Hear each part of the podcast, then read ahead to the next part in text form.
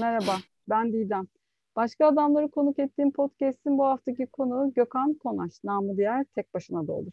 İstanbul Üniversitesi Makine Bölümünden mezun olduktan sonra çok kısa aynı sektörde çalıştı. Uzun yıllar internet projeleri ve e-ticaret konusunda danışmanlık yapan Gökhan, zorla götürdüğü kampta kendiyle ilgili birçok şey fark ederek yola koyuldu. Gökhan'ın hikayesini, yolları ve erkeklik mevzusunu konuşacağız. Hoş geldin. Selam, ne haber? İyi, senden ne haber? İyiyim, gayet iyiyim. Valla bu saatte vakit ayırdın bana. Çok teşekkür ediyorum. Ben teşekkür ederim. Beni böyle güzel bir projenin içine dahil ettin.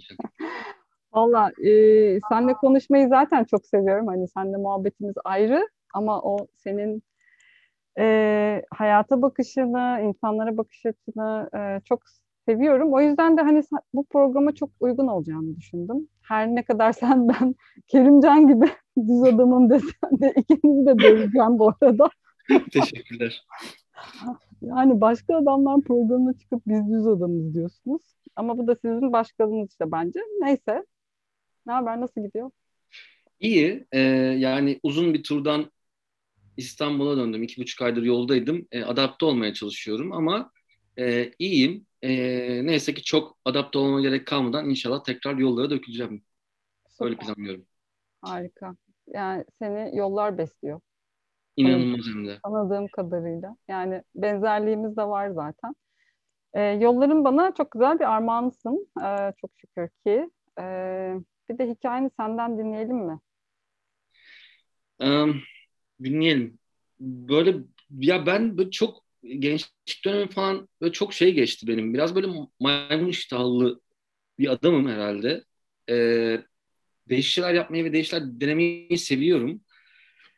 Ve bütün hayatımda aslında öyle geçti. Çok fazla şey var hayatımda. Böyle geriye dönüp baktığımda bilmiyorum. Bunlar herkesin hayatında mı var? Bende mi var sadece bilmiyorum. Ama yani işte yüzme lisansım var. Bir dönem ciddi neredeyse profesyonel denecek bir seviyede bisiklete biniyordum. E, kaykaya biniyordum. Sporun birçok yerinde bir şeyler yapmaya çalıştım kendimce. E, onun dışında farklı birçok alanda değişik işler de yaptım. Yani daha böyle on yaşındayken... E, Şeyde e, biz Mecidiyeköy'de oturuyorduk. Ali Samiyan Stadyum bizim eve çok yakındı. Orada mesela apartmanda okunmuş gazeteleri toplayıp ikili hale getirip onları açık tribün e, gişesinde yağmurda ıslak popolarını ıslatmasınlar diye bir fikir geliştirip e, oturmak için gazete var şeklinde on yaşındayken Samiyan Stadyum'un önünde satıyordum. Aa, girişimci ruh. Evet, evet sanırım herhalde var öyle bir şeyler. O zamandan beri ve sürekli böyle bir şeyler yaptım yani böyle bir şeyler ürettim. İşte sattım, aldım. Böyle ticaret merakı değil de o daha çok işin e, onu ama sonra fark ettim. Ben aslında ticarete odamı olacağım herhalde falan böyle. Onu alıyorum, satıyorum, bir şeyler yapmaya çalışıyorum. İşte bakkalda çalıştım. Oraya böyle inovatif şeyler getirdim yani. on yaşındayken bir bakkal inovatif ne yapabilirsin ama böyle tezgahların yerlerini falan değiştirdiğimi hatırlıyorum. Yani burada bulursa daha çok satar falan. İnsanlar bunu görmüyor diye. Wow. Ama onun aslında sonra e, para kazanmakla ve ticaretle ilgili değil. Aslında o benim içimdeki yaratıcılığı ortaya kay- koymak ve bundan beslenmekle ilgili olduğunu fark ettim. E, makine okudum. E, biraz aile zoru demeyeceğim ama aile teşviği diyeyim. E, onunla e, makine okudum. Babamın çünkü bir aile şirketimiz vardı elektrik yan sanayi sektöründe ama o işi iki üç yıl yapabildim. Çünkü üretim, e, fabrika vesaire benim böyle çok e, kendimi ifade edemediğim, biraz ruhumu körelttiğim, evet belki iyi para kazandığım ama kazanabileceğim belki de bir alanda ama e, orada kendimi iyi hissetmediğim için e, kendi işimi kurdum. E, web sitesi, internet Türkiye'ye yeni gelmişti o zaman. doksan altıda geldi internet Türkiye'ye. doksan dokuzda Design Studio'yu kurdum. E, Design Studio bir ajanstı ve yani internet siteleri tasarlıyordu. O zaman ne Facebook vardı ne işte Instagram vardı hiçbir şey yoktu. O süreçte o işi yaptım ve e, güzel işler çıktı orada. Yani ödüller aldık. altı yedi tane işte ajans başarı ödülü, Türkiye'nin sosyal network'ünü e, kurdum o zaman. Daha çok yeniydi. E, ama çok devam ettiremedim işte. Kurdum, ödülü aldım ya, bitti sonra benim için o. Başka bir ne yapabilirim falan. Başka bir tarafa yönlendim falan. Ama şey, e, böyle hep içimde bir girişimci ruhu ve böyle yaratıcı bir şeyler ortaya koymak, farklı bir şeyler yapmakla ilgili bir heyecanım var. Bunun e, halen de hayatımda hissediyorum ve e, yapmaya çalışıyorum yani. İşte şeye gittik sonra, Kaz Dağları'na. Bir gün e, ben böyle bayağı Çok iyi para kazandım bu arada o ajans işinden. Yani Aha. çok çok iyi para kazandım. Saçma paralar kazandım. Yani hani o zaman Bağdat Caddesi'nde yaşıyordum ve böyle haftanın üç dört akşam on on beş kişiye yemek ısmarlıyordum falan. Hani böyle e, keşke an, o zaman an, arkadaş olsaymış. Ya şu an düşünüyorum ha, aklım almıyor. Yani nasıl bir para kazanmış olabilirim? Yani şu anda hani e, haftada iki üç değil ayda bir defa on beş kişiye yemek ısmarlayabileceğim bir şey düşünemiyorum yani. Evet. Çok eğlendim tabii. Çok güzel günler geçirdim. Çok inanılmaz güzel çevre yaptım. Çok iyi dostlarım oldu. Çok iyi arkadaşlarım oldu ve çok farklı e, insanlarla tanıştım. Club Cadde diye bir oluşum kurmuştum. E, bu bir sosyal network ve otuz binden fazla üyesi vardı. E, orada birçok insanı tanıdığım, çok organizasyon deneyimi kazandım. Haftada iki üç farklı organizasyon yapıyorduk. İşte gurme yemeklerinden partilere, işte trekking turlarından, işte bilmem nelere falan bir ton iş yaptık orada. E, fakat sonra o böyle çok yoğun ve hızlı bir süreç ee, ve ben böyle hani bir süre sonra şöyle bir insan haline geldim. Yani bunun işlerin iyi gitmesine yoruyorum. Ee, işte böyle günde yüz yirmi yüz elli telefon, bir gün saydım çünkü de o yüzden biliyorum. Böyle yüz yirmi telefon görüşmesi, işte dört yüz beş yüz e, mesajlaşma, işte WhatsApp'tan bilmem nereden falan böyle inanılmaz bir trafik halinde hiç durmadan çalıştığımı fark ettim. Ama bundan çok eğleniyorum bir yandan da. Yani çok hoşuma gidiyor bu yoğunluk. E, bu böyle bir iletişim halinde olmayı seviyorum vesaire falan. E, ve sonra bir gün tatile giderken böyle kendime dokuz gün ayırmıştım işte. E, bir arkadaşım dedi ki bir kamp alanım var benim Kaz Dağları'nda. Hatta o Bo- Bo- Bostancı'da oturuyordum o zaman. E, binanın alt katında bir D V D'ci vardı. Ben her şeyi satıp e, Kaz Dağları'nda bir yer alacağım falan dedi. Ben de hadi lan falan demiştim. Ondan sonra o fanteziler hepimizde var. Yok öyle bir dünya falan demiş. Hep yaptı gerçekten. Dükkanı satıp kazalarını bir yer aldı kendine. Aa, hadi ya falan diye. Gerçekten yaptım mı falan diye böyle sorguladık. Sonra davet etti beni. İki yıl gitmedim. Ee, ne yapacağım ben dağın başında falan diye. Sonuçta cadde çocuğuyum yani. Ee, sonra bir takım arkadaşlarımın zoruyla gittik oraya. Ee, dedim ki sizi kırmamak için sadece bir gece size ayak uyduracağım. Çadır falan tam neyse idare edeceğiz artık falan diye. Ve o alana gittim. E, bu hikayeyi çok anlattığım için detaya inmeyeceğim ama şöyle bir şey yaşadım.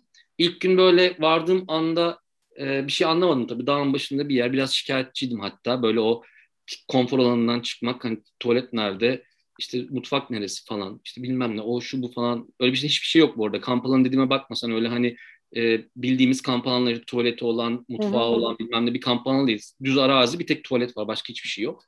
Bina yok. Hiçbir, yani öyle bir beton başka tuvaletten başka hiçbir şey yok. Ne yapacağız ya burada falan ee, dedim işte şeyler dedi işte böyle konuşmalar, sohbetler, muhabbetler, günler günleri kovalayacak falan gibi bir şey söyledi arkadaşım böyle. Ya of oğlum sıkılırız burada falan hani neyse yarın sabah çıkacağız falan diye ee, geçirdik.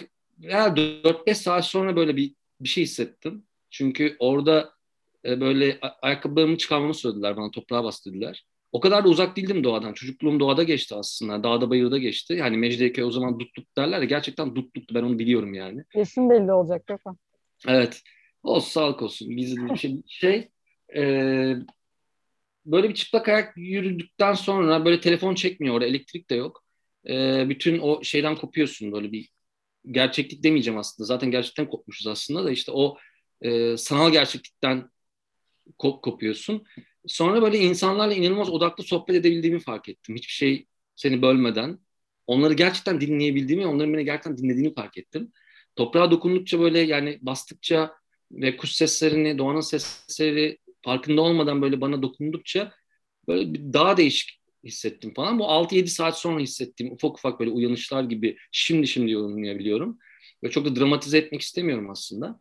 Ee, sonra dediler ki suya ineceğiz. Su dedikleri Zeytinli Deresi.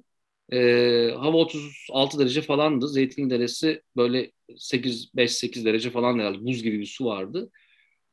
Oraya böyle suya girdiğinde böyle çok acayip hissetmiştim. Çünkü gerçek değil gibiydi böyle hani garip bir histi. Ve e, Zeytinli Deresi'nin bulunduğumuz konumu böyle belgesellerden fırlamış gibi bir doğa vardı orada. Çünkü suni hiçbir şey yoktu. Yani insana dair hiçbir şeyin olmadığı bir yerdi. Sonra böyle kısa bir yürüyüş yaptım derenin akış yönünde. Yani tersine akış yönünün tersine doğru.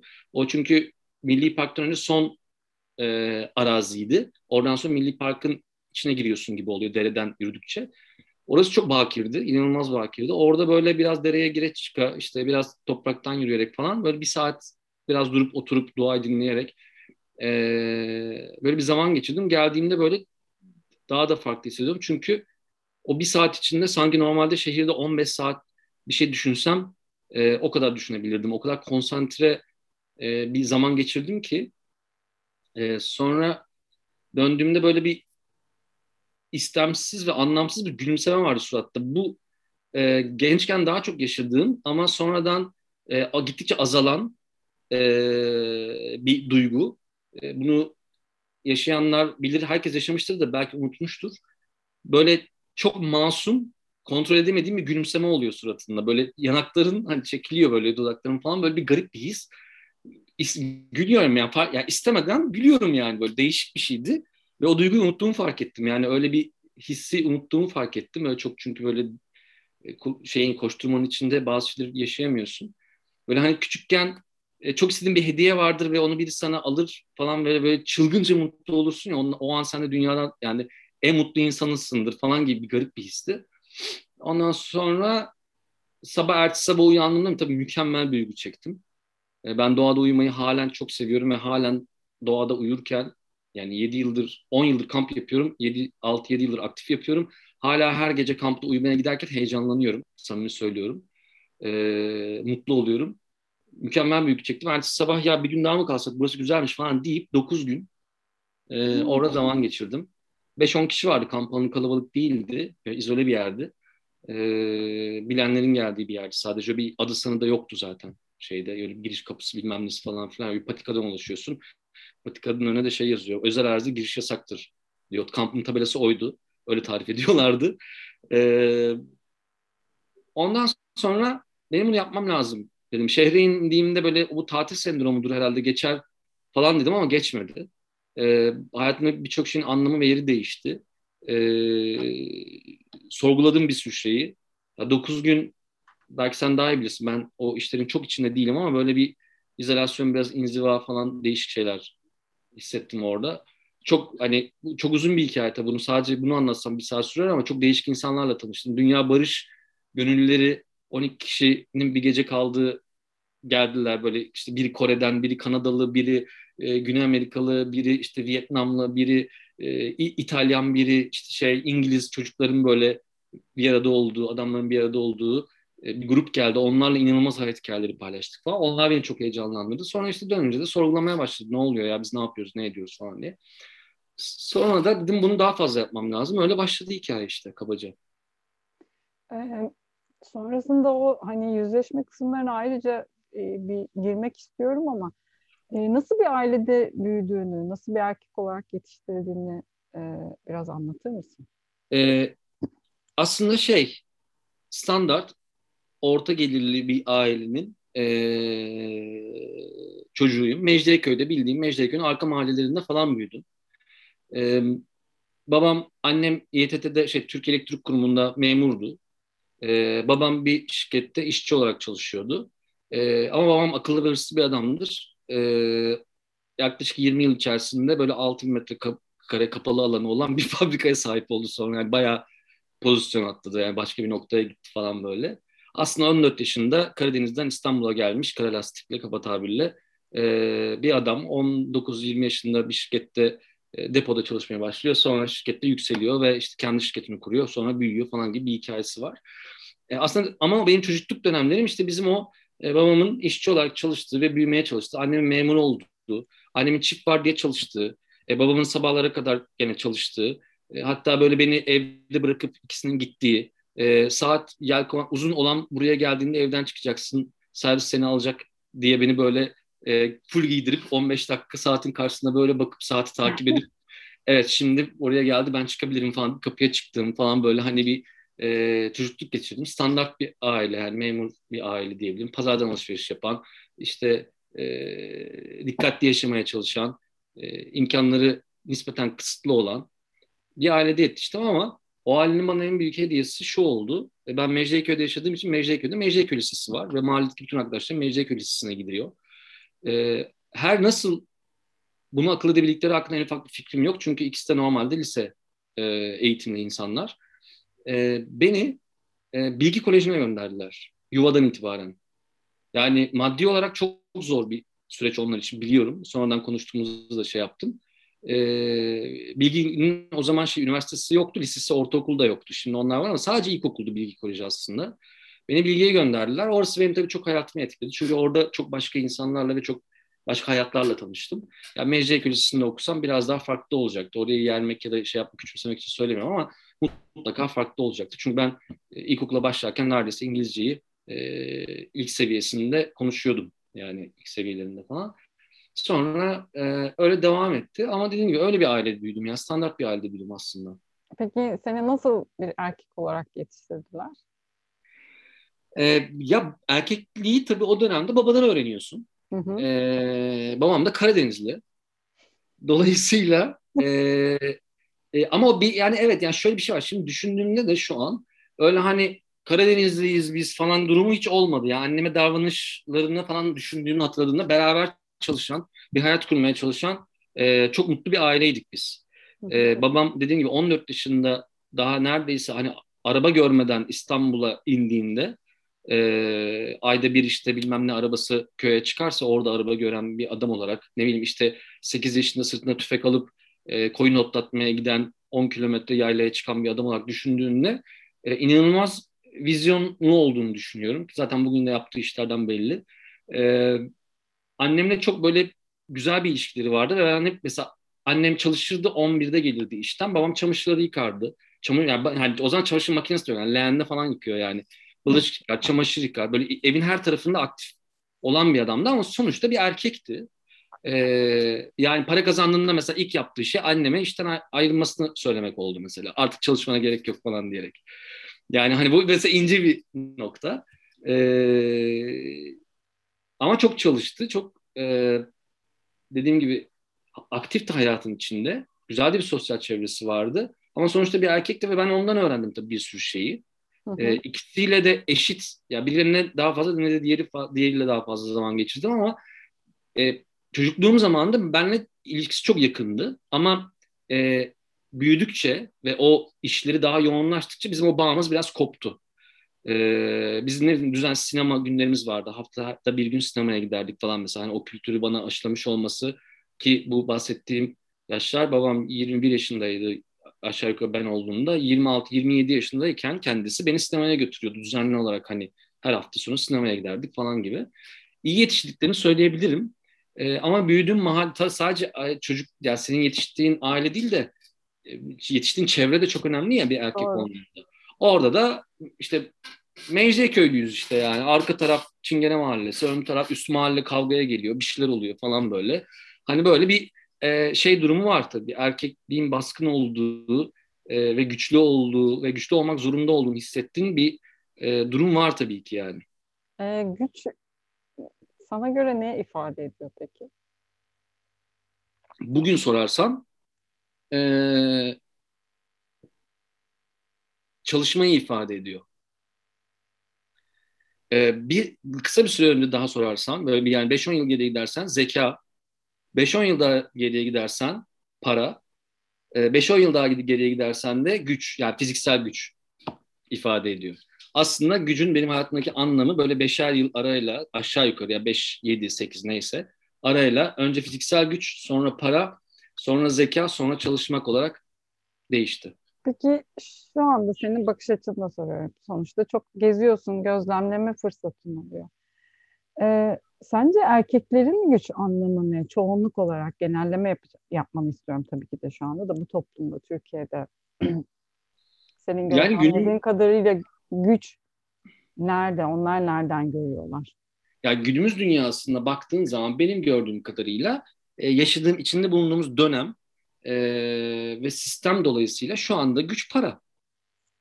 Yani parası olan güçlüdür. Parası olan iyidir. Ne yaparsan yap, paran varsa herkes saygı duyuyor bir şekilde bu dönemde. Yani bu çok genelleme yapıyorum ama yani tabii, tabii. Ha, yani çok genel hani algıyı algımı söylüyorum. Ama şu anda e, nasıl giyindiğin, ne araba kullandığın, nasıl bir evde oturduğun e, senin aslında statünü belirleyen şeyler haline geldi. Dolayısıyla ben zaten eskiden beri bundan nefret ettiğim için e, bu algım hiç olmadığı için e, ve bunu çok üzücü bulduğum için Hatta bazen gururumu kırdığı için böyle şeyler. E, orada pek olmadı. Ama şu anda günümüz dünyasında e, şey bu. Yani sistem bence bu. Böyle görünüyor yani. Peki erkeklerin kendilerini güçsüz hissetmesi e, yani nasıl bir etki yaratıyor onlarda sence? Bu sen, senin için de geçerli bu soru bu arada. Yani e, güçsüz olduğunda nasıl, yani ne oluyor? Güçsüz olsam ne olur? E, güçsüz olmaktan, yani zayıf görünmekten erkek korkuyor herhalde. Hı hı. E, çünkü zayıf görünmek iyi bir şey değil aslında bize öğretilen. Çünkü her zaman güçlü olmalıyız. E, işte ayakta durmalıyız, savaşmalıyız. E, savaşarak ölmeliyiz. Yani korkamayız, kaçamayız. Kaçmamalıyız, daha korkmamalıyız, kaçmamalıyız falan gibi şeyler var. E, dolayısıyla kimse güçsüz olmak istemiyor. Ama ne kadar güçsüz olmak istemiyorsak ve ondan kaçıyorsak aslında bence bir o kadar güçsüzleşiyoruz. Çünkü güçsüz olduğunu kabul etmek de güçlenmenin e, bir şeyi, e, yöntemlerinden bir tanesi bence. Hı hı. E, ama kendimizi şey hissediyoruz o zaman. Hmm, böyle her, yani zarar görebilir gibi hissediyoruz. Yani bir zırh giyiyoruz. O zırhı ç- çıkardığın zaman sanki herkes bir yerine bir kesik atacakmış gibi falan hissediyorsun. E, halbuki öyle bir şey yok. Yani olabilir ama hani bunu zırhla koruyacaksan o, o, o bir sağlıklı bir yöntem değil. Yani çıplakken bunu koruyabiliyor olman lazım. Dolayısıyla bundan korkuyoruz tabii. Yani kimse güçsüz görünmek istemez çünkü insanların e, yargısı işte hani bu hani bully diyorlar ya insanlar birbirlerine işte hani Amerikan filmlerinde falan çok görüyoruz. E, bunu Amerikan filmlerinde çok işte sert örneklerini görüyoruz. Hiç ediliyor ama aslında hayatın bir parçası bu yani. Hani e, özellikle günümüzde böyle her şey biraz daha böyle e, dediğim gibi biraz statü, biraz görsellik, biraz bilmem ne olduğu için şey e, birazcık güçsüz görünsen insanın ilgisi dağılıyor sana. İlgisi bozuluyor. Yani işte veya işte başka yani sen hiç düşündüğüm gibi değilmiş falan diye böyle hani bir şey oluyor. Halbuki şunun farkında değil ki o düşündüğün şeyi yaratan da o kişi. Yani bütün yaşadıklarıyla bir bütün ya o kişi. Dolayısıyla o da o aslında ama sen onun güçlü tarafını seviyorsun, güçsüz tarafını sevmiyorsun. Ee, işte bu yani zaaf aslında. Hı hı. Çünkü onun herkes etrafında güçlü insanlar olsun istiyor. Hani maddi manevi her anlamda. Peki, ama dünya öyle bir yer değil yani. Şu anki Gökhan güçsüz olmaktan korkuyor mu? Hı-hı. Korkmuyorum. Yani e, eskiden vardı bu konuyla ilgili sıkıntılarım. Yani daha güçlü görünmeye çalışırdım. Farklı görünmeye çalıştığım zamanlar da oldu. Özellikle e, ergenlik de demeyeceğim. Ergenlikte daha ben çok saftım ergenlikte. Ne oldu, ne yaşadım bilmiyordum yani. Böyle mal gibi dolaşıyordum ortalıkta. Böyle hani bir sağa bir sola çarpıyorum, oraya çarpıyorum, buraya çarpıyorum. Ne oluyor falan anlamaya çalışıyorum. Bir şeyler oluyor falan. Çünkü benim ben biraz geç büyüdüm. Neden bilmiyorum. Yani bu aileyle ilgili bir şey mi, yetiştirmeyle ilgili bir şey mi ya kişisel bir şey mi bilmiyorum ama ben geç olgunlaştım biraz daha. E, yirmi yaşından on dokuz yirmi yaşından sonra e, bazı şeyleri daha iyi kavramaya başladım. O zaman tabii şeydim, yani iyi görünmeye çalışıyorsun, öyle giyineyim, böyle davranayım, böyle dersem olmaz. Ama böyle düşünüyorum ama yine de bunu şimdilik söylememem lazım falan filan gibi. O zaman biraz böyle değişik, farklı davranmaya çalıştığım zamanlar oldu. Kendim gibi olmadığım zamanlar oldu ama şimdi e, bundan öyle bir kaygım yok. Yani majör bir kaygım yok. Ama Hı-hı. sonuçta etik kurallar çerçevesinde kendime dikkat etmeye çalışıyorum yani. Peki nelerden korkuyor Gökhan? Bundan korkmuyor, evet. Bundan korkmuyor. Korktu, korktuğu şeyler neler? Mesela ya, duygularını açmaktan, kırılganlığını paylaşmaktan korkuyor mu? Korkmuyorum. Ee, ondan korkmuyorum ama e, sanırım yan, yani yanlış anlaşılmaktan korkuyorum. Neden? Yani korkuyorum derken böyle çok korkuyorum değil de, ya bu mesela beni tedirgin eden, hatta korkmaktan ziyade üzen bir şey. Ee, yanlış anlaşılmaktan korkuyorum. Çünkü e, olduğun gibi olduğun zaman herkes seni olduğun gibi kabul edemiyor ya.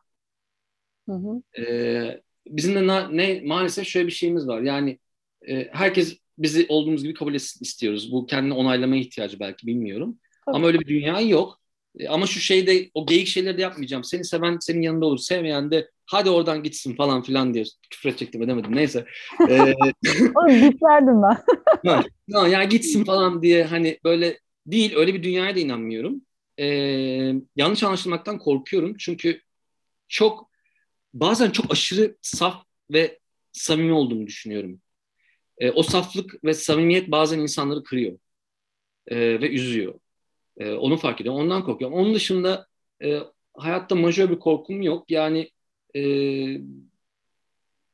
ya sağlıkla ilgili hani böyle genel bir şeyim var. O erkekle ilgili bir durum değil yani genel olarak. Hani iyi hissetmek istiyorum kendimi. Bunu seviyorum. O normal bir şey zaten ama onun dışında e, majör bir şey şu anda aklıma gelmiyor. Yaman hayvanlarından korkmuyorum mesela. Ben öyle bir şey dersin diye bekliyorum. Hayır ya öyle bir konu yok. Ben onu yani ben sana söyleyeyim mi? Ben doğada kendimi yani bana en çok gelen soru o. Doğada yaban hayvanlarından korkmuyor musun falan. Hani insan bilmediği şeyden korkuyor, korkar diyorum ben de. Yaban hayvanlarını biliyor musun? Hayır böyle o ayıyla böyle e, şey kol kola fotoğrafım yok ama görsem tabii ki korkarım. Ama ben doğada bütün samimiyetimle söylüyorum. iki bin beş yüz rakımda tek başına eksi on derecede kar altında kamp yaparken telefonu çekmediği bir yerde e, tedirgin oluyorum. Evet ama kendimi acayip güvende ve iyi hissediyorum. Yani orası benim için böyle mabet gibi bir şey doğada. Özellikle de böyle yalnız olduğum yerlerde kamp yapma. Orada korkmuyorum. Tedirgin oluyorum tabii ki. Dikkatli oluyorum. Hazırlıklı oluyorum. Ama e, korkmuyorum. Ben şehirde daha çok tedirginim mesela. Hı. Ee, peki duygularını kolay paylaşabilen biri misin? Mesela ağlayabilir misin? Ağlar mısın rahat birisinin yanında? Hele ki bir erkeğin yanında mesela. Çok yakın bir erkek arkadaşım var. Hani e, bunu bu kadar açıklıkla yaşayabilir misin? Yaşarım. Ee, dost konusunun yani az dostum var. Hı hı. Ee, ya ben arkadaşlarım ve dostlarımı kadın ya da erkek diye ayırmıyorum. Hı hı. Benim için hepsi insan. Ee, dolayısıyla e, ağlamışlığım da var. Ağlarım da. E, ama sınırlı sayıda insanın yanında o kafaya gelebilirim. Öyle söyleyeyim. Yani onun yanında, yani senin yanında ağlamaktan çekinirim diye Didem'in yanında ağlamam. Eğer ağlam, ağlamayı hissediyorsam, öyle bir his, o noktaya geldiysem duygusal olarak kimsenin yanında ağlamaktan çekinmem yani ağlarım. Ama o noktaya beni getirecek veya o kadar beni açacak bir insan olması lazım karşımda. E, o da dostların oluyor zaten. Yani onun yanında kendini güvende hissettiğin, rahat hissettiğin, huzurlu hissettiğin, her şeyini paylaşabildiğin bir insansa hiç şey yapmam yani öyle bir e, şeyim yok yani. Ee, şey söyledim gerçi hani kadın erkek fark etmiyor dedin ama e, hani ben çoğunlukla işte programı konuk olan e, erkeklerle konuştuğumuzda hani kadınlarla daha rahat paylaştıklarını e, söylediler. Bu senin için nasıl? Ee, ben benim için ikisi ben iki tarafa da aynı seviyedeyim ya. Yani Hı-hı. mesela son zamanda bak mesela hani şöyle diyeyim son üç beş yılda mesela eee ya da daha kısa tutalım bir yılda mesela hani böyle kendini iyi hissetmediğinde veya bir şeyle ilgili sıkıntın olduğunda daha çok erkek arkadaşlarımla böyle bir şey paylaştım. Ee, ama bu hani dönemsel bir şey. Bu benim için kadın dediğim gibi kadın ya da erkek diye ayrılmıyor. Bir kadın arkadaşımın yanında da iyi hissediyorsam kendimi ki vardır. Yani e, çok rahat yaşarım o duyguyu yani hiçbir sıkıntı yok. Ya bu beni rahatsız etmez. Çünkü dediğim gibi yani dost ya e, onunla paylaşacaksın her şeyini. Eee Onun yanında yapmayacaksan kimin yanında yapacağım yani. Hı hı. O nasıl bir alan peki? Biraz anlatır mısın o alanı? Öf, yani çok nasıl... güzel bir alan. Ya o kadar güzel ki bak acayip güzel bir şey. Ee, ben biraz böyle yapı olarak korumacı bir insanım. Hı hı. Ee, o da ben, yani arası tek başına olurun alt alt metninde de aslında o var. Çünkü yanımda biri olduğu zaman böyle ister istemez bir korumacı içgüdüsel bir şeyim ortaya çıkıyor ve ben böyle e, çok rahat edemiyorum. E, ama bazı insanlar var ki etrafımda çok sevdiğim. Onların yanında böyle şey, e, kuzu gibi hissediyorum kendimi. O böyle dünyanın en güzel alanı bence. Yani o üç metrekare karşılıklı oturup konuştuğumuz alan dünyanın en huzurlu alanı. Mesela orada ne yaparsam yapayım, ne söylersem ne söyleyeyim, ne yaparsam yapayım. E, yargılanmayacağımı bildiğim ve onun böyle saf sevgi olduğunu bildiğim için e, o kadar iyi hissediyorum ki Ee, o insanların yanında. Ya bence böyle orası inanılmaz bir alan yani. Çünkü buna çok ihtiyacımız var. Çünkü kendimiz gibi e, özellikle günümüzde kendimiz gibi olmaktan uzağız. Uzak oluyoruz mecburen. Hı hı. Mecburen değil de şartlar öyle getiriyor falan. Buna zorunda değiliz tabii ama e, şansını çok zorlarsan bu seni yalnızlaştırabilir. E, İşin gerçeği biraz böyle şu anda. Dolayısıyla e, o alan çok kıymetli bir alan. Onun kıymetini bilmek lazım. Bunun ya, dediğim gibi kadın ya da erkek diye ayırmıyorum. Peki o yanlış anlaşılmaktan korkmak, seni olduğun gibi bir insan e, o kısmını göstermende bir e, engelliyor mu seni? Ya işte orada sıçıyorum. Çünkü engellemiyor. e, engellemediği için de e, sıkıntı yaşıyorum bu konuyla ilgili ve onu nasıl toparlayacağımı bilmiyorum. Yani e, çok üzülüyorum buna. E, yani karşımdaki insanları bazen kırdığım da oluyordur. E, ama onu yapamıyorum. Çünkü aksini yaparsam e, o ringe girdiğimde o ringde ben uzman olmadığım için o ringde dayak yiyorum. Hı hı. O yüzden e, bildiğimi yapıp e, doğru ya da yanlış, onu da hani bilmiyorum. Yani çünkü doğru ya da yanlış diye bir şeye de inanmadığım için genel olarak böyle bir kavrama inanmıyorum. O yüzden e, bildiğimi yapmam lazım. Yani e, aksini yapmaya çalışırsam veya bunu gizlemeye çalışırsam vesaire orada daha büyük sıkıntı oluyor. O yüzden e, şeyim o konuda yani. Bu güzel bir şey, bu güzel bir şey değil mi Gökhan? Yani olduğu ya gibi. Güzel o... de çok, ama sıkıntı oluyor işte. Yani e, yani sıkıntı oluyor işte. Bunu belki doğru, daha doğru ifade etmeyi öğrenmem lazım. Bilmiyorum bazı şeyleri. Hmm. Yani. Belki de bilemedim şimdi nasıl bir şey deneyimlediğini de. Peki toplumun dayattığı erkeklik tanımı hakkında ne düşünüyorsun? Toplumun dayattığı erkeklik kavramı. Aynen. Ya şu anda bu bizim yaptığımız sohbet ve senin konuştuğun tabii diğer şeyleri dinledim ben tabii ki. Ee, sohbetin insanlara baktığın zaman e, çok azınlık bir grup yani bu.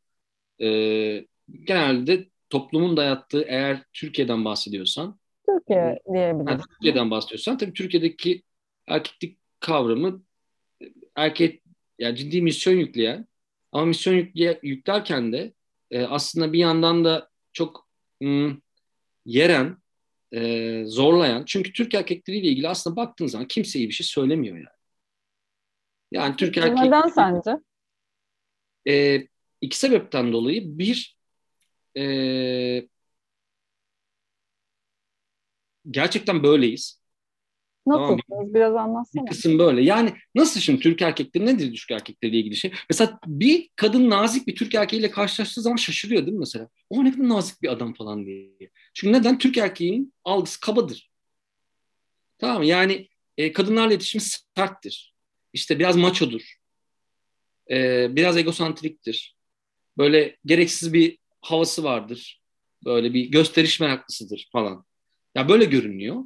Eee Ama tabii bunu ona iten bir sürü sebep var. Altını dolduramadığı kişisel olarak, kültür olarak, e, deneyim, hayat deneyimi olarak, genel kültür olarak, eğitim olarak altını dolduramadığı bazı şeyler olduğu için başka şeyleri ön plana çıkarmayı tercih ediyor belki. E, ama genelde maalesef bir şey algısı var. Yani İtalyan erkekleri çok, mesela atıyorum İtalyan için söylemiyorum da mesela yani çok nazikler, şöyle böyle falan. Şimdi Türkiye'de biraz o konu şey, farklı. E, bir güç beklentisi var. Bunu tabii ki besleyen başka duygular da var. Gerek ataerkil şeylerden gelen, kültürden gelen bir e, duygu var. E, yine benzer formatta e, belki kadınların e, beklentileri var. Kadın normalde güçlü bir erkek beklentisi var. Belki onu koruyan, kollayan, kendi güvende hissetme gibi bir ihtiyacı var. Bu da erkeği güçlü olmak zorundayım duygusuna itebiliyor, itiyor olabilir.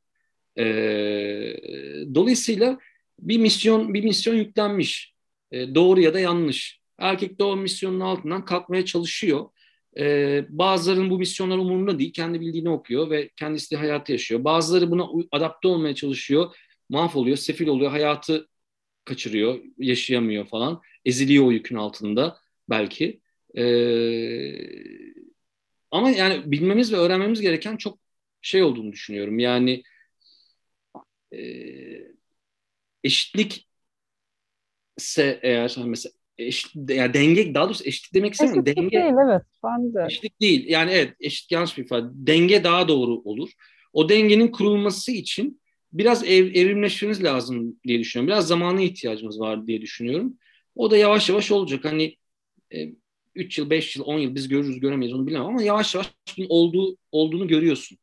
Ee, ve şu anda önemli bir iletişim çağında olduğumuz için biraz da böyle çok hızlı her şey değiştiği için o süreçte çok hızlı ilerliyor.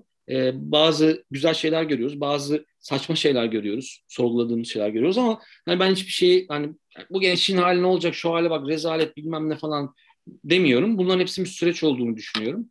Zamanı gelince daha iyi evrilmek için bu süreçlerin geçmesi gerekiyor. Ee, o zamanı gelince o da olacak diye düşünüyorum yani. Peki sen e, kendinde neler fark ettin mesela e, özellikle de yolculuklar başlayınca, kamp ve doğada yaşam başlayınca o yüzleşme halleri ve sonrasında o işte toplumun dayattığı, belki de senin de farkında olmadan üstüne aldığın o tanımlardan ne kadar sıyrılabildin, sıyrıldın mı? Yani o süreç nasıldı senin için?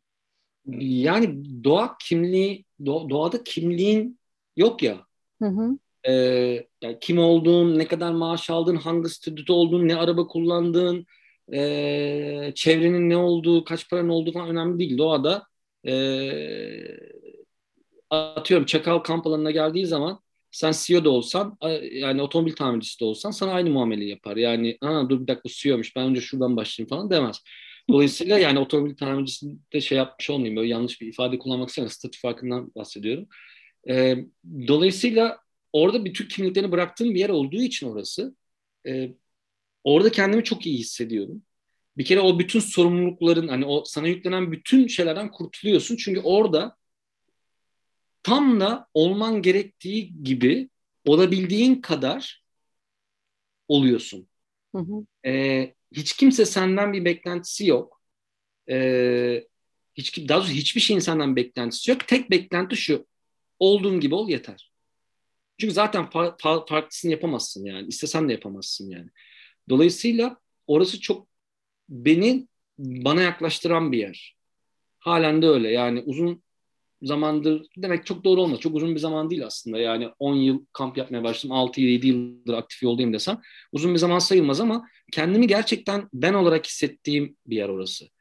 Bütün kimliklerden arındığım, bütün misyonlardan arındığım, ne yapmak istiyorsam onu yapabildiğim, istediğim gibi yapabildiğim, e, utanmadığım, çekinmediğim, korkmadığım bir yer. Yani mesela bağıra bağıra e, şarkı söyleyebildiğim bir yer veya bir derdini anlatabildiğim bir yer. Ve kimsenin sana ne bağırıyorsun lan demediği bir yer. E, veya ne anlatırsan anlat hiçbir hayvanın, hiçbir çiçeğin, hiçbir ağacın, hiçbir e, derenin seni yargılamadığı bir yer. Ya da nasıl erkeksin, nasıl kadınsın demediği bir yer. Aynen öyle. Bunu zaten demiyor. Hı hı. Yani orada sen sadece insan oluyorsun işte. Hı hı. Kadın ya da erkek olmuş olan bir şey fark etmiyor orada. Hatta canlı bile oluyorsun yani şey sadece canlısın yani. Hani evet. İnsan... Aynen öyle. Yani bütün kimliklerinden arınıyorsun. İşte onu demek istedim. Yani kadın, hı, erkek doğru. Sonuçta bir şey kimlik. Doğru. Dolayısıyla ondan da arındığım bir yer olduğu için e, beni bana yaklaştıran bir şey oldu. O zaman da daha böyle döndüğümde veya düşüncelerimi daha saf oluyorum. E, daha e, iyi niyetli oluyorum. İşte bu o iyi niyet her zaman e, doğru anlaşılmıyor ve yargılanıyor bazen de. Yani bir örnekle açıklayacağım bunu. Evet. Yani şu anda aklıma geldi. Aslında hiç anlatmayı planladığım bir şey değildi ama şöyle bir şey olmuştu. E, çok eskiden e, ya bu yola çıktığım zamanlarda bu duyguları yeni keşfettiğimde bir kız arkadaşım vardı. Ya, seviyordum gerçekten. E, güzel de bir ilişkimiz vardı. Fakat bir şekilde ayrıldık. Yani her şey yolundaydı. Yani şeydi, güzel bir ilişkiydi ama bir şekilde anlaşamadık ve ayrıldık. E, ve ayrıldıktan sonra e, onun başka biriyle birlikte olduğunu öğrendim.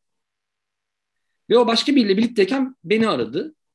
Ee, bir, bir gece ve dedi ki nasıl hissediyorsun kendini? Yani ben şimdi başka birlikteyim, işte biz ayrıldık, mutlu musun, şu bu falan filan. Dedim ki çok mutluyum. Dedi ki nasıl yani?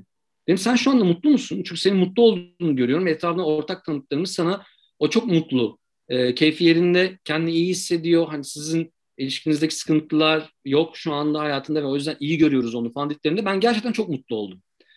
Ve bunu ona söylediğimde E, nasıl yani falan dedi. Ya dedim ki ben seni gerçekten seviyorum ve senin mutlu olman beni tabii ki mutlu eder. Ve o bana kızdı mesela. Sen ne biçim bir erkeksin falan dedi. Niye dedim?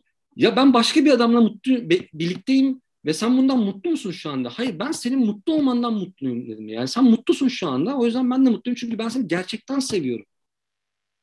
Ve bunu anlatamadım mesela. Ve bana kızdı mesela. Ya o, kadınlar konusunda ne düşünüyorsun? Yani şey ama e, yani siz zaten kendi kendinizi o işte kimliklerle uğraşmaya çalışıyorsunuz ama işte toplumdan gelmiş, aileden gelmiş, çevreden gelmiş, okuldan gelmiş her neyse bir şekilde onları sırtınızda taşıyorsunuz ama bunları da karşı taraf da, karşı cins de sizden de bekliyor bu arada. Başka bir adam olmanızı istiyor. Yani evet. Diyor ki işte İtalyan erkeği nasıl önce örnek verdiğim gibi İtalyan erkeği şöyle diyor ama sonra diyor ki sen nasıl hani mutlu olursun? Ya e... ne düşünüyorsun bu konu hakkında? Ya bir filmden bir alıntı yapacağım. Hı hı. E, gayet de yerli bir film. Şöyle söylüyor. e, çok şey ama geyik ama bizi biz yapan şeylerle sevip e, bizi onlardan uzaklaştırmaya çalışan insanlar var hayatımızda. Ve bilmiyorlar ki sevmek de aslında bir ana ait. Yani e, bir, bir yani hep şöyle söylüyorum. Yani beni şu anda öyle ya da böyle gerek dost, gerek arkadaş, gerek sevgili nasıl seviyorsanız sevdiğin adamı o adam yapan bütün e, başarıları, defoları, üzüntüleri, zayıflıkları, mutlulukları, güçleri her şey bir bütün. Dolayısıyla sen bu adamı seviyorsun ama onu o yapan şeyleri kabul etmek istemiyorsun bazen. İşte o zaman da o insanı kaybediyorsun gibi oluyor. Ee, veya şöyle bir şey oluyor. Herkes yani istiyor ki sen onu onun seni sevdiği gibi sev. Hmm. Bir de öyle bir durum var. Bu sadece kadın için yani kadınların erkeklere yaptığı bir şey. Erkeklerin kadınlara yaptığı bir şey. Tabii tabii. Karşılıklı. Aynı sebebi. Hı hı. Aynı sevelim istiyoruz yani. Ben seni çok seviyorum, sen de beni çok sev. Ya ben de seni seviyorum zaten ama. Hayır, çok e, seversen işte, yani evet çok sev ama o se- yani o sevginin şekli onun sevdiği gibi. Ha işte ama öyle olmuyor işte. Evet. Yani e, ben seninle her gün konuşmak istiyorum, sen benimle konuşmak istemiyorsun. Demek ki sen beni sevmiyorsun. Hayır yani ben sadece her gün konuşmayı sevmiyor olabilirim belki ama sevmediğim anlamına gelmez yani. Hani. Ee, dediğim gibi bu ya kadın erkekten ziyade insanların birbirini sevmekle ilgili sıkıntısı. Benim böyle bir iki tane çok iyi dostum var. Ya yani bu konuları aşabildiğim. Hı hı. Ee, bir tanesini sen tanıyorsun zaten. Hı hı. Dolayısıyla e, o insanların yanında kendimi her zaman iyi ve mutlu hissediyorum ama öyle bir zaafımız var. Yani insanları ya bir insanı olduğu gibi kabul etmeye hazır değiliz çoğu zaman. Özellikle işin içine sevgi girdiği zaman aşk girdiği zaman yani ilişki girdiği zaman e, istiyoruz ki hep bizim olsun. Tamamen ait olsun. Bana ait olsun falan. Halbuki sevmek öyle bir şey değil ki. Sevmek başka bir şey yani bence. Ee, peki dengeye gelmek için erkeklerin neye ihtiyacı var? Ve kadınlar bunun için nasıl bir alan yaratmalı? Evet.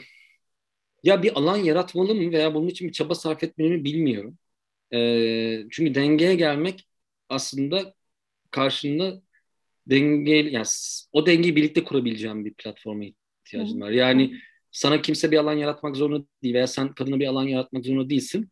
Siz bir araya geldiniz zaten o alan otomatikman oluşur ve sistem çalışır. Ee, ama hani empatiye ihtiyaç var bence karşılıklı olarak. Ee, şu anlamda değil yani bir insana empati duymak değil bence erkeği iyi tanımak ve kadını iyi tanımakla tanımaya çalışmak daha doğrusu bence mevzu şu yüzden mevzu e, biz hepimiz insanız diyoruz e, aynı şeyleri hissedeceğimizi sanıyoruz ama kadın ve erkek iki farklı düşünce yapısı olan farklı biyolojik özellikleri olan farklı dinamikleri olan kafaları farklı çalışan falan filan vesaire iki farklı ırk. Yani kaplan da kedi, yani aslan da kedi baktığınız zaman. Ama çok farklılar. Dolayısıyla e, kadınla erkek de inanılmaz farklı. Dolayısıyla kadını anlamak, bir insana empati duymaktan önce bir kadına empati duymak, onu anlayabilmek. Keza aynı şekilde bir erkeği anlayabilmeye çalış, çalışırsa karşı taraf. O zaman biraz daha hani yaşanabilir bir dünya olur. Çünkü iki tarafın da defosu var, defoları var ciddi. Ee, bu defoların farkına varıp onları anlayışla karşılayıp onları öpüp koklayıp bağrımıza basarsak e, dünya her anlamda daha güzel bir yer olur. Ama biz o defoları hata gibi birbirimizin yüzüne vurduğumuz için daha çok e, özellikle içinde bulunduğumuz toplum bunu çok sevdiği için, genel olarak yermeyi takdir etmekten çok yermeyi seven bir toplum olduğumuz için e, küçümsemeyi, aşağılamayı, ne bileyim işte falan, o çok meraklıyız öyle şeylere. E, işte o Eleanor Roosevelt'in lafı var ya, işte küçük insanlar insanları, e, orta insanlar olayları, büyük insanlar da fikirleri konuşur. Biz bayılıyoruz küçük o şey dedikodu yapmaya.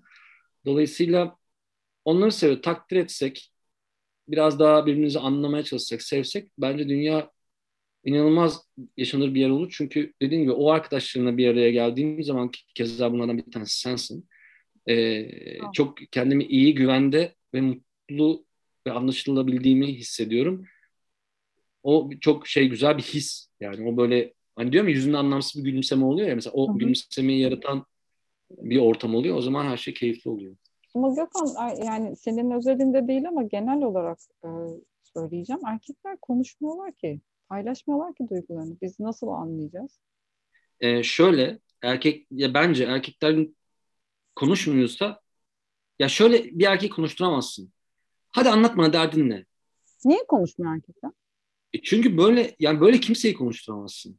Hı hı. Ona o rahatlığı, kendini güvende his, yani erkek güvende hissetmek istiyor, tamam mı? Çünkü erkeğin aslında e, biraz da böyle ana kucağı sendromları falan filan var ya. Hı hı. E, aslında kendini kadınların yanında daha iyi bir güvende hisseder erkek bence. Hı hı. Eğer o konfor alanını ona verirsen, zaten erkekler dökülür yani. Yani e, bütün şeye bak, yani ne bileyim ben, filmlere falan bak, hani çok da uzağa gitmiyor. Hayatın aynası sonuçta. O bütün karizmatik adamlar bir yerlerde, filmlerde ağlarlar ve böyle hani bir, birinin koynuna sığınırlar. Dolayısıyla o, o yani bir insanı konuş diyerek konuşturamazsın. Konuşturamazsın. O insana o ortamı sağlaman lazım. Hı. Asla konuş bile dememen lazım. Sen sadece o ortamı sağlaman lazım. Onu iyi hissettirmen ve onu rahat hissettirmen lazım. O da dökülecek ondan sonra zaten. Bir tane şey, bir psikiyatristin, Amerikalı bir psikiyatristin kadın beyni ve erkek beyni diye iki ayrı kitabı var. Bu kadın bayağı böyle kırk senesini falan klinikte araştırmalar yaparak kadın beynini ve erkek beynini incelemiş. Çok enteresan iki kitap, tavsiye ederim bu arada, hı hı, dinleyenlere. Orada diyor ki işte kadınlar yetmiş beş bin kelimeyle konuşur, erkekler yirmi beş bin kelimeyle konuşur. Ee, ve az önce senin dediğine de örnek olsun diye söyledim. İşte kadın mesela, işte adam geliyor eve, canı sıkkın, işte bir şeyler olmuş vesaire. Kadın diyor ki bir şey mi oldu? Adam konuşmak istemiyor. Evet. E sen, sen bana iyi davranmıyorsun. İşte sen bana kötü davranıyorsun, benle konuşmuyorsun. Aramızda bir şey mi var?'a geliyor ikinci soru. Hani neyin vardan sonra ne oldu? Aramızda bir şey mi var? Artık bana karşı işte eskisi gibi hissetmiyor musun soruları başlıyor. Derken üstüne üstüne hani adam iyice içine kapanıyor. Yani kadının, evet, e, yazdığına göre öyleymiş. Bu çok gerçek ya. Bu, yani bu, evet, çok, yani, bu doğru bir hikaye. Ben de eskiden erkek arkadaşımla yaptığımı hatırlıyorum bunu. Yani hani bunu okuduğumda yok artık demiştim. Ama gerçekten bunu yaptım yani. Hani hani şey gibi, hani Pınar ne oldu? Hani, ne o, oldu o, bana o, söyle, illa konuşturacağım adamı yani. O alanı sağlaman lazım ve o alan da belki bir günde değil, belki üç günde, belki beş günde. Yani bir süreç bu. Yani bir er, ya erkek E, güçsüz olmaktan korktuğu için, çünkü böyle öğretildiği için, erkek her zaman güçlü olmalıdır e, olduğu için e, o kapıdan içeri girmek kolay bir süreç değil. Yani onu ona biraz emek harcıyor olmak lazım. Hı. Ama o emeği harcayıp o kapıları açtığında da e, yani neyle karşılaşırsan karşılaş, ona da hazır olman lazım bu arada. Böyle bir gerçek de var yani. Hı hı. E, eğer öyle kabul edebiliyorsan, çünkü mesela adam açıyor içine. İşte sonra mesela başka, yani derdini veya bir düşünce, bir şeyini anlatıyor. Herhangi bir şeyini anlatıyor. E karşıdaki insan bunu kabul etmeye hazır değilse veya kabul etmiyorsa veya hoşuna gitmiyorsa da, eğer çekilirse de hadi bakalım ondan sonra bir on yıl daha kapatırsın kapılarını yani. Hmm. Mesele onu bak, mesele onu sevmek değil, onu anlamak. O senin anlattığı şeyler fikrini değiştirebilir. Beni daha çok tanıyıncası mesela sen Didem olarak Gökhan'ı tanıdıkça bazı şeyler hoşuna gitmeyebilir. Hmm. Bu önemli değil. Çünkü bu senin bir yaşam tarzın var, senin bir hayata bakış açın var. Herkes sevmek zorunda değilsin. Anlaşamadığın konusunda anlaşmak çok önemlidir. Ama bunu nasıl yansıttığın daha önemlidir. Yani e, onu anlıyor olman lazım. Ya ben empati kurmaya çok önem veriyorum. Bu işte yani on yıl önce falan öğrenmeye başladığım bir şey. E, bana çok şey kazandırdı. E, artık kimseye kızmıyorum, onu fark ettim yani. Ee, çok zor beni birinin sinirlendirmesi. Yani çok stres anında olmam lazım falan, hani işte Melike'ye falan sor. Ya sen hiç sinirlenmiyorsun. Sen nasıl bir adamsın? Sinirlerini mi aldılar senin falan diyordu bana ilk tanıdığımda. Sonra sonra anladı. Ee, em- hayır diyorum, empati kuruyorum. Yani empati kurmaya çalışıyorum. Yani yapılan şey ne olursa olsun, ben hani şey falan da düşündüm. Yani hayatta adına kötü dediğimiz şeyleri yapan insanların bile e, neler yaşadığını ve o noktaya nasıl geldiğini bilemeyiz. Dolayısıyla empati önemli. Anla ya da anlama sonunda. Hak ver ya da verme önemli de değil. Ama e, bir şekilde saygı duyuyor olman lazım bazı şeylere. E, o travmaları iyi anlıyor olman lazım. Ve o insanı kaybetmeye, öldürmeye e, veya yok etmeye değil, veya hayatından silmeye değil, onu kazanmaya çalışıyor olmak lazım bence. Ee, buradan hiç böyle bir soru yoktu aklıma ama. Ee, kadına şiddet hakkında ne düşünüyorsun? Ee, ya şiddetin şiddet ya bu çok tatsız bir konu. Ee, yani hayatım boyunca her zaman güçlünün güçsüzü her anlamda ezmesiyle ilgili ee, çok büyük, yani bu benim herhalde hayatta en büyük şeyim diyebilirim.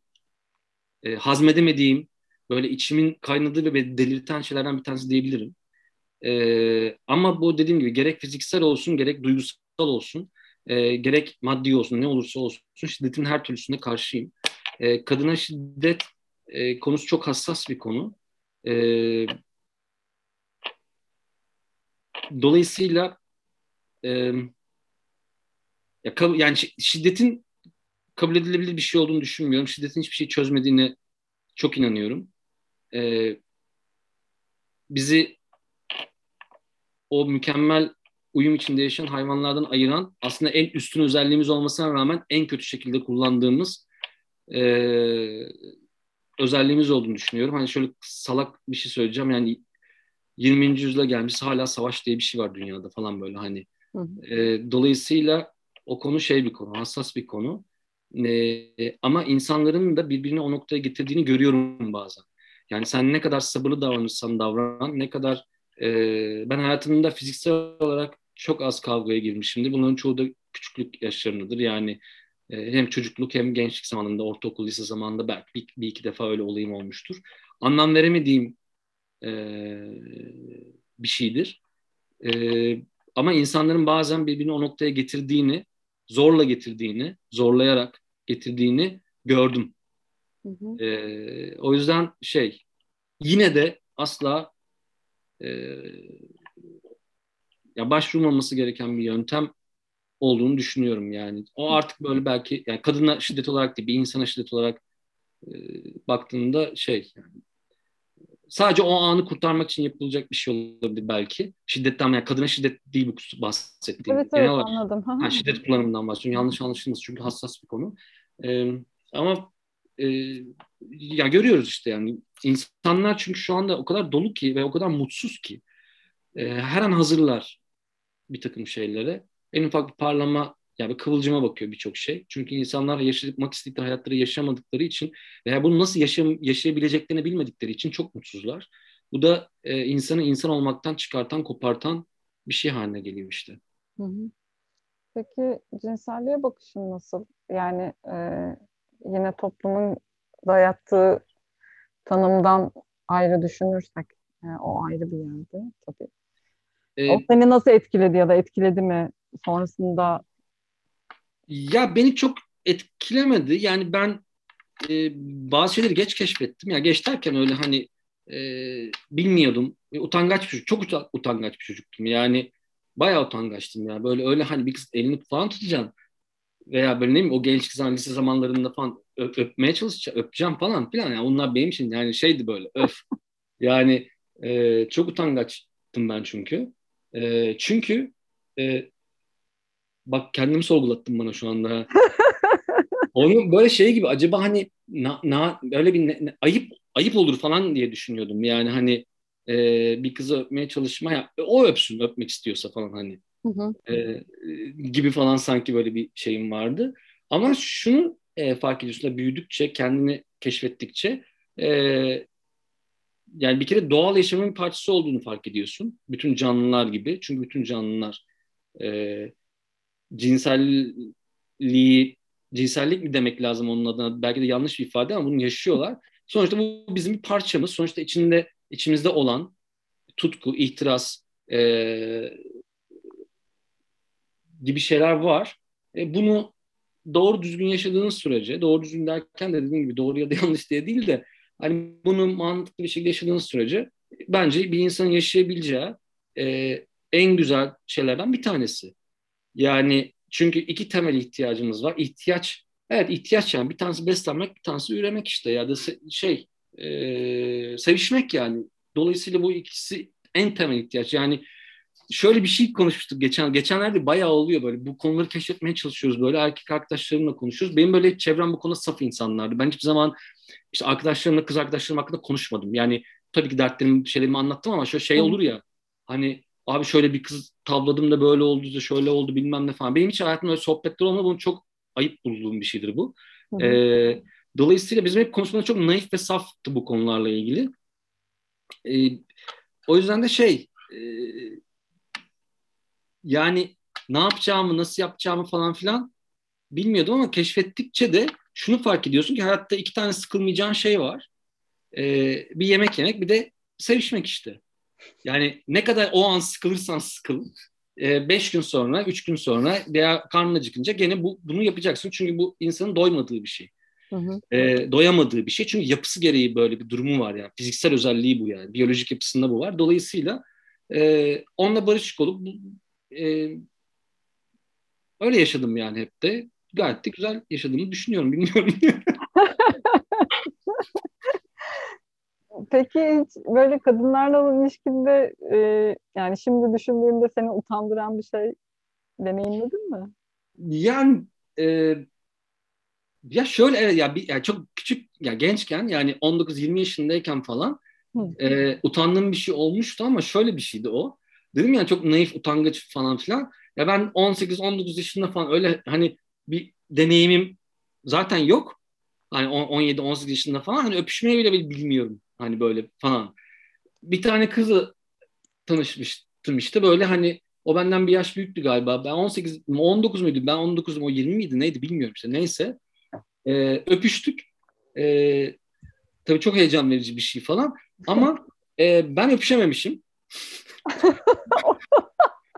Ya çünkü bilmiyorum ki nasıl öpüşülüyor. Yani o zaman çok şey bilmiyorum o konuları falan. Ondan sonra dedi ki şey ya sen ne biçim öpüşüyorsun falan gibi bir şey söylemişti. Ondan sonra ama mesela sonra hani o, o işte kaç yaşında bilmiyorum işte on dokuz yaşında olsun yirmi altı yirmi yedi yaşında sevgilisi oldu benden sonra mesela.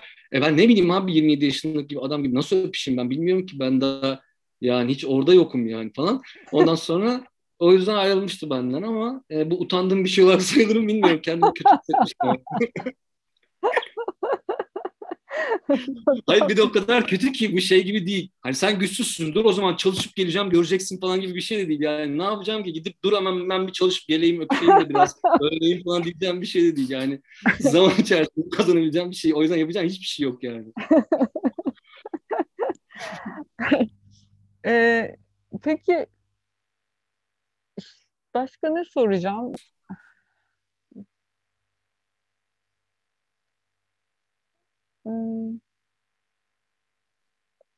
Böyle şey hissediyor musun? Böyle farklı düşündüğün için yani hani toplumun bize öğrettiği kalıplar üzerinden değil de bir şekilde kendi yüzleşmelerini yaşayarak e, kendi doğrunu bularak yaşadığında kendini yalnız ve e, ayrı hissediyor musun? Ve bu seni evet. Hani etkileyen bir şey mi? Ya da yani sosyal medya hesabını tek başına da olur diye seçen bir adama sordum soruya baktığımız zaman evet tabii ki öyle yalnız hissediyorum kendimi. Hayır ee, öyle değil öyle değil. Ee, öyle bir yalnızlıktan bahsetmiyorum. İşte hani yanlış anlaşılmanın verdiği bir yalnızlık olabilir. Yani ya da kabul görmemek olabilir. Öyle bir şeyden bahsediyorum. Yani o sonuçta sen evet tek başına da olursun ama bir yandan da çok sosyal bir adamsın. Evet, zaten o yüzden tek başına da olur. Hı-hı. Ya ben doğada tek başına olmayı seven, çünkü onunla bütünleşmeyi seven, o sırada tamamen kendime onu adamayı seven bir adam olduğum için tek başına da olur. Yoksa aslında yani ge- geçmiş hayatımda yaptığım bak yani yaptığım işlere baktığında inanılmaz sosyal, yani normal şehir hayatı içerisinde de çok sosyal bir adamım. Ee, ama insanlar tabii istiyor ki ben böyle yanında biri gördüğü zaman hani tek başına oldu, yanında arkadaşınla gördük seni falan, lan öleyim mi falan, ne yapayım, hep yalnız olacak değilim ya falan diye. Neyse ee, evet yani bunu e, genç e, yaşlarımda kendimi böyle bir bir yere uyduramayınca, ya ben ne oyum ne buyum falan, ya ona da uymuyorum, e bu da değilim, e, e bu da da olmuyor, yani ben neyim o zaman, ben ne yapıyorum acaba, ben yapamıyor muyum falan deyip o farklılığı aslında bir defo gibi gördüğüm zamanlar oldu.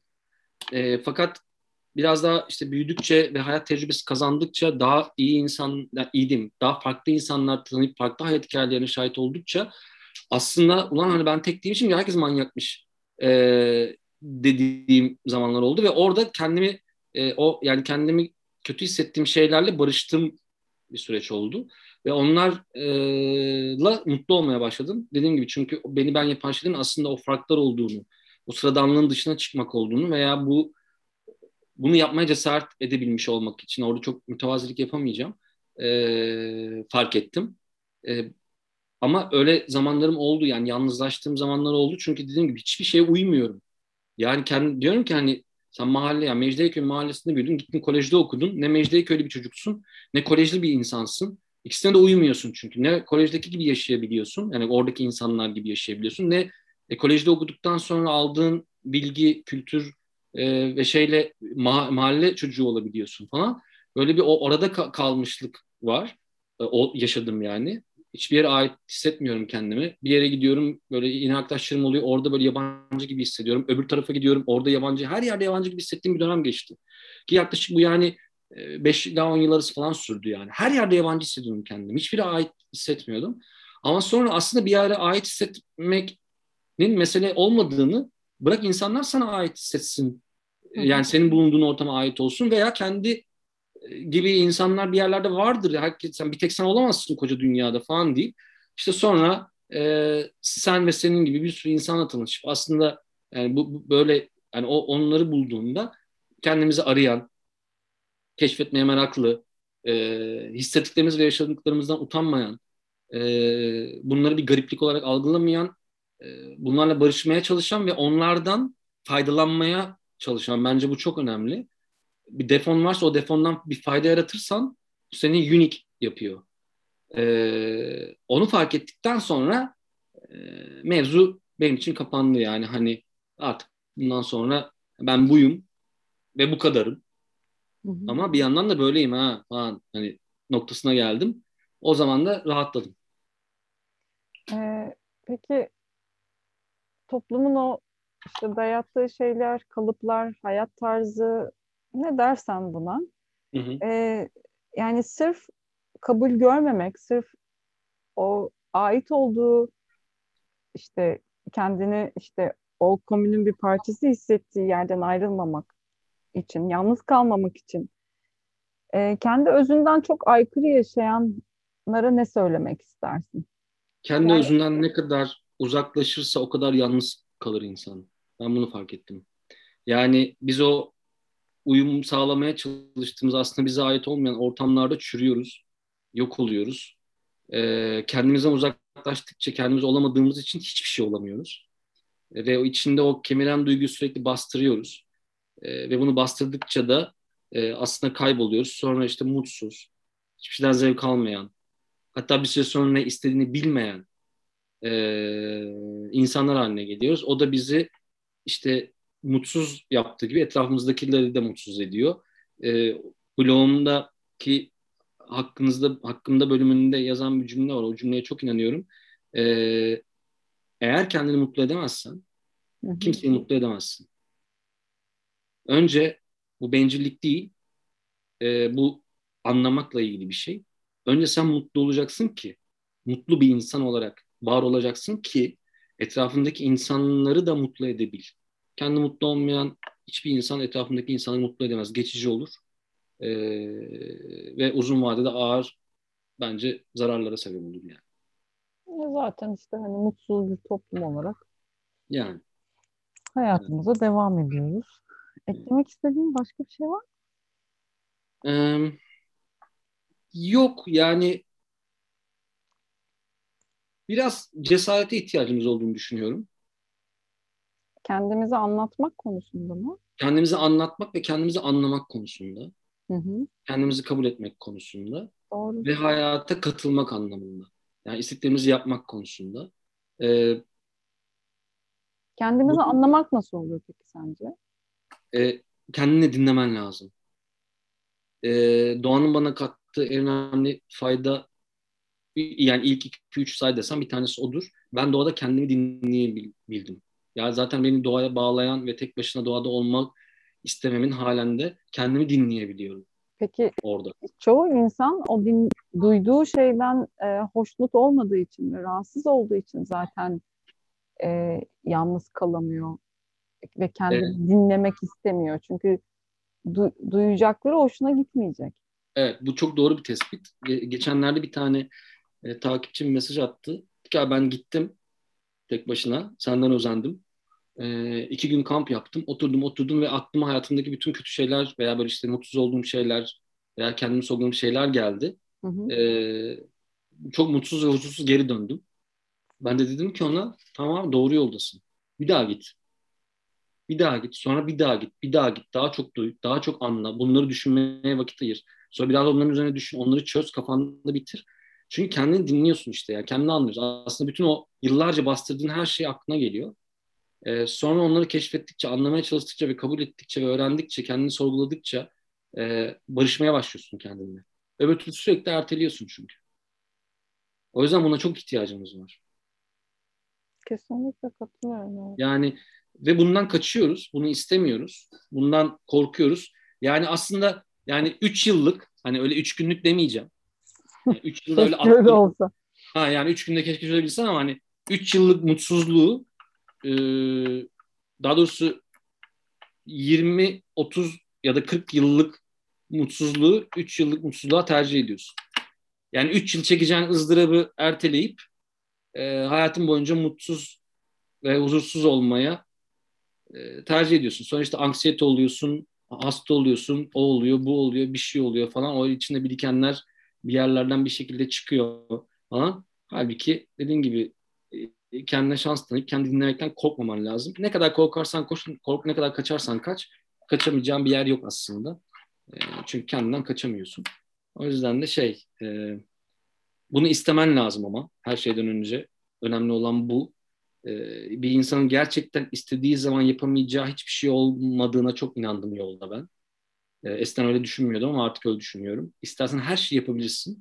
Sadece gerekli bedelleri ödemeye hazır mısın? Ve bunu gerçekten istiyor musun? Onu düşünmen lazım. Çoğu insan o bedelleri ödemeyi istemiyor veya hazır değil. O yüzden de başka şeyleri tercih ediyor. Bu da bir tercihtir, bu da bir yaşam şeklidir, bu da bir tarzdır. Ona tabii ki itirazım yok, saygım var. Onu da öpüyorum, kokluyorum, bağrıma basıyorum. Hiçbir sıkıntı yok. Ama benim en azından yapmaya çalıştığım ve e, becermeye çalıştığım, becerdiğim demiyorum, becermeye çalıştığım şey bu. Yani isteyen yol bulur, istemeyen bahane. Çok güzel bir söz. O yani. Yani biz öyleyiz. Bahane, hep bahane peşindeyiz. Hep bahane. Bahane ve şikayet. Tabii tabii. Bayılıyoruz ya. Evet. Niye yani uğraşmak varken niye şey yapayım ki yani? Benim bahanelerim var, hallerim var benim falan. Ya çünkü orası konfor alanı. Yani sıkıntıda da olsa bildiği yer orası. İşte oradan çıkınca çok güzel oluyor hayat. Dilerim, dilerim ki o, o sorgulamayı önce kendileriyle yaparlar. Sonra da sistemle ilgili her nasılsa yolları nasıl şekillenecekse bilmiyorum. Ama dediğin gibi önce insanın kendini dinlemesinden geçiyor her şey. Çok teşekkür ederim. Ben teşekkür ederim. Harika bir sohbetti. Sayende valla. Çok keyifliydi gerçekten de. Seni tanıdığım için çok şanslı hissediyorum kendimi. İyi ki varsın. Karşılıklı. O zaman görüşmek üzere. Ve dinleyen sizlere de çok teşekkür ederim vakit ayırdığınız için. Ee, umarım siz de çok keyif almışsınızdır. Bir sonraki podcast'te görüşmek üzere. Hoşça kalın. Kendinize iyi bakın. Hoşça kalın.